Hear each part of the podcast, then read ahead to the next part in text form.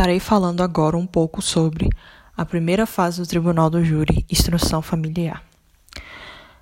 Decisão de pronúncia. Ela é uma decisão interlocutória mista, que está prevista no artigo 413 do Código de Processo Penal, em que o juiz ele vai admitir a imputação e vai encaminhar para julgamento pelo Tribunal do Júri.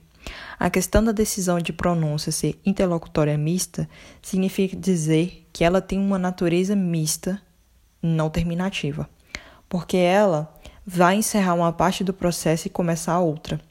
Vale lembrar que o juiz presidente, que é o juiz de direito, ele não julga crime dolosos contra a vida, pois ele não tem competência constitucional para julgar crime doloso contra a vida. Essa competência está para os jurados. Visto que nesse caso ele fosse julgar, ele estaria violando o princípio dos vereditos. O juiz que há é de admissibilidade, pois o juiz ele admite ou rejeita a acusação, mas ele não entra no mérito da acusação.